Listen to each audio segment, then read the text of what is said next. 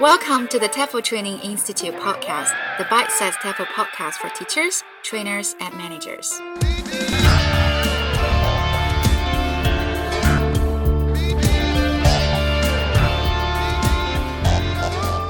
Hey everybody, welcome to our podcast. Hi everyone. So on our podcast, I think we spend a lot of time talking about speaking, but we haven't ever really directly tackled the idea of fluency. Yeah, that's true.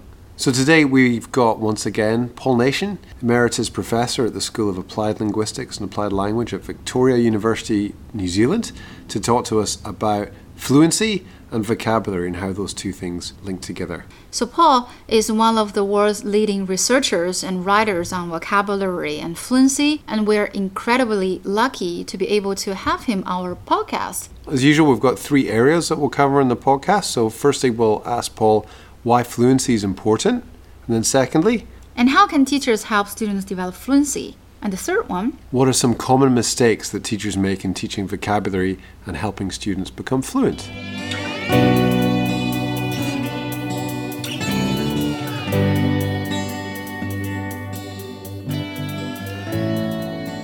Hello, Paul. Hello. How are you doing? Yeah, good. So before we go on to fluency, let's start off by talking about vocabulary. Yeah, no problem. Why have you dedicated so much of your career to vocabulary and vocabulary research? Well, there's a couple of reasons why I focus on it. I guess being important is one of the reasons. I mean, the vocabulary knowledge underlies every language use skill.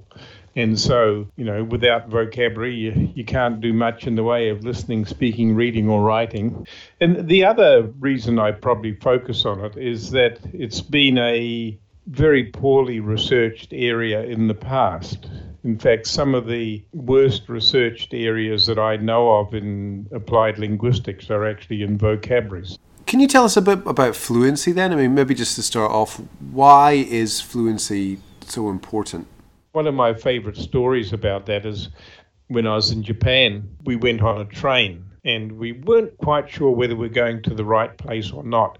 So I looked around the carriage and there was a very studious looking young woman there wearing glasses and looking like a student and that. So I asked her, is this the train to Osaka? And she looked at me and a look of dismay came over her face and she buried her hands in her face. And I thought, oh my goodness, what have I done? You know, have I caused her to lose face and what's going to happen as a result? But anyway, someone further down the carriage, a man said, yes, Osaka, you know. And as the train went along, this woman pulled out a book and started reading it. And so being nosy, and I dropped my pen on the floor and had a quick look at what the book was. And she was reading a book called The Macroeconomics of Agriculture in English. Now, I couldn't read a book called The Macroeconomics of Agriculture in English, and even being a native speaker. And when we got off the train, she came up to us and said, where are you going, you see? Now, I bet that she'd been practicing that sentence for the last, 20 or 30 minutes before we got to the station, and I said the name, she said, follow me. And we had a sort of conversation. But here was someone with enormous knowledge of the language, and yet not fluent in some of the really basic things that she could have quite easily have become fluent in. And so it meant that these avenues of use and that were closed off to her. So I think it's really important that about a quarter of the time on a course is spent getting fluent in reading, getting fluent in writing, using just a little bit that you know even, but making sure that you can really use it. So, Paula, with fluency, I think there's this concept that for students, they only really become fluent or develop fluency at maybe intermediate or advanced levels. And you wouldn't really think of a beginner as being fluent. When do you think it's useful for students to start to develop fluency? I can't really talk about anything nowadays, it seems, without having to get on to what I call the four strands. And the four strands are simply learning through input, learning through output, deliberate learning, and developing fluency. So each one of those I call a strand, which and the basic principle is that in a well-balanced language course, there should be roughly equal amount of time spent on each of these four strands at every single level of proficiency. If you're learning a language for survival, David Crabbe and I did some research to set up a a survival vocabulary for foreign travel, which is about 120 words and phrases, that if you know those, you can actually do quite a lot in the language. You can travel around, you can get food, you can find accommodation, you can be polite to people and so on like that. Now, the thing is, you've got to learn those, but the other thing is you've got to really learn them fluently. So that means so that you can say them in a way that people will understand. And when people reply, you need to be able to interpret what they say at a speed which will make it useful for you, you know. And so even then at learning a survival vocabulary, you've got to get fluent. And that kind of fluency is quite easy to develop because you just keep getting people to repeat it over and over again to you, and you get faster and faster and faster, and you keep practicing and doing that. But it's very important because a lot of students actually have quite a lot of knowledge of English, but they don't have the fluency to put it into practice.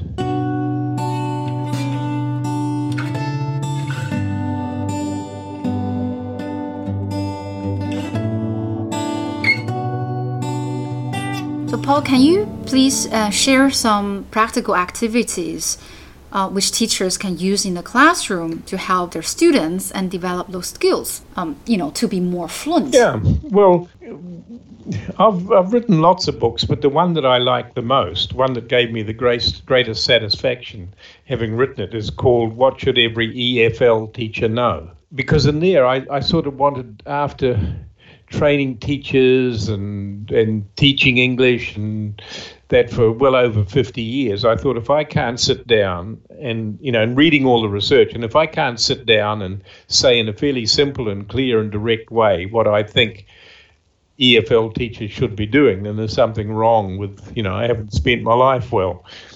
And so I wrote that book, and then as part of doing it, I sat down and I thought, well, what if I had to choose 20 teaching techniques and activities, what would they be, the top ones that people should know? So I came up with a list of those, which are in the book. But the ones for speaking fluency is a very interesting technique called 4-3-2, where The students choose an easy topic, and then they sit down with a partner, and then teacher says go, and then for 4 minutes they have to talk about that really familiar, easy topic. And after exactly 4 minutes, the teacher says stop, change partners, then everybody moves on to a new partner. And then for 3 minutes, the same people, half of the class, have to talk again to their partner, saying exactly what they said before to their new partner, but doing it in 3 minutes. And then after 3 minutes, they move on to another partner, and then they have to do it in 2 minutes. Now, that's a very simple, easy, but very effective technique for developing spoken fluency. Another one would be repeated delivery of a talk, which is a bit like 4-3-2, because repetition is one of the ways of developing fluency. It's what I call the well-beaten path to fluency, and that is, you keep doing the same thing over and over again until you get really good at it. Another way of developing fluency is a rich and varied map, where you do similar things but not exactly the same thing. You change it in some way so that you keep coming at the same stuff, but you're doing it in different sorts of ways. And a very useful technique for that is called linked skills, where people might read about something, then they might write about exactly the same topic, then they would have to get up and speak about that topic. And so having now read about it, written about it, then when they come to speak about it, they can do that speaking with a lot of knowledge and use that speaking as an opportunity to develop fluency in speaking, drawing on that knowledge.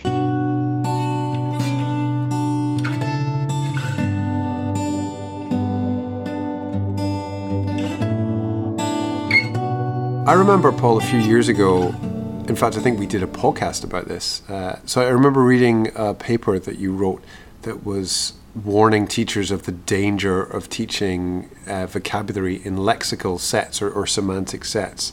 Can you tell us about some other examples, maybe, of where you think there's a gap between what research says works with teaching vocabulary and what teachers tend to do for teaching vocabulary? The lexical sets one is interesting because, once again, the research is starting to show that there are sort of niceties to that lexical set idea, comparing immediate learning compared with a long-term retention from it. There's interesting research which shows that the interference is greater with, say, if you're learning fruit together, it becomes harder with fruit which in some ways resemble each other, like apples are more like oranges than they are like bananas. And so you're more likely to get interference between apples and oranges than you are between apples and bananas in terms of the word form and its meaning. But that's one area. But I would say that the greatest mistake is one I've mentioned already, which is the idea of, vocabulary needs to be taught. I would say another belief that's sort of encouraged by people who haven't read the research is that vocabulary needs to be learnt in context. Well, they often express this negatively in the sense that it's not good to learn vocabulary out of context. And the research is quite the opposite. Learning vocabulary out of context is highly effective and highly efficient. The idea, for example, of using bilingual word cards or bilingual flashcard programs is a very good idea. And yet it's often criticized because it says, the vocab isn't learned in context. But if it's part of a well-balanced program where there's opportunities for learning from input, output, and fluency development, which are all in context, then some deliberate learning, using the first language translation, learning the word without any illustrative context around it, is very effective and efficient. Yeah, that one is really interesting. I think that's very different to what most teachers believe and what gets taught on most of the teacher training courses. Yeah, well, Steve Krashen criticize this, saying that this learning will not be learning which will be of use when you come to use the language normally. And I tackled him on this at a conference one time, and I said, does this apply to vocabulary? The idea that deliberate learning doesn't result in the kind of knowledge you need for normal language use. And he said, yes, it applies to vocabulary. And I thought, good. So we went away and got one of our PhD students working on it. And she showed the deliberate decontextualized learning of vocabulary resulted in both implicit knowledge and explicit knowledge.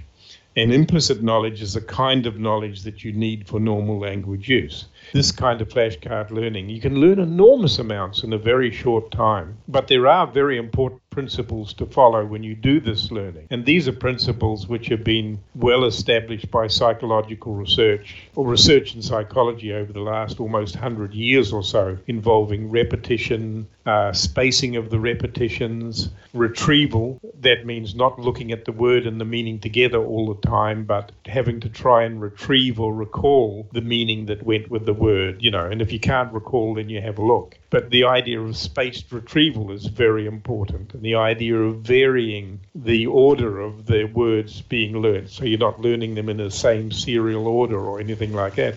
There are very simple guidelines for that kind of learning, but they're very important guidelines. And if learners are trained in how to do that, and training is not a big deal for that.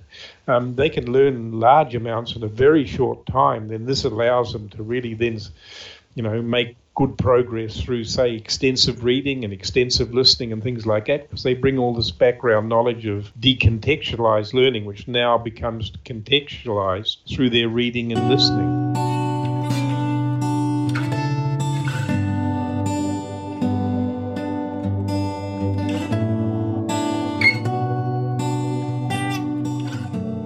So, Paul, I'll put a link to your University of Victoria webpage. Is that the best place for people to go if they want to find out more about your work? Yeah. The latest thing on that website is the updated vocabulary levels test, which is really the most useful test for teachers of English as a foreign language to do to measure their learners' vocabulary size. And then I wrote a book for learners called What Do You Need to Know to Learn a Foreign Language? But that's free for download. Yeah. Thanks so much again for taking the time to come and talk to us. No problem. Good luck with your work. Bye, everyone. Bye.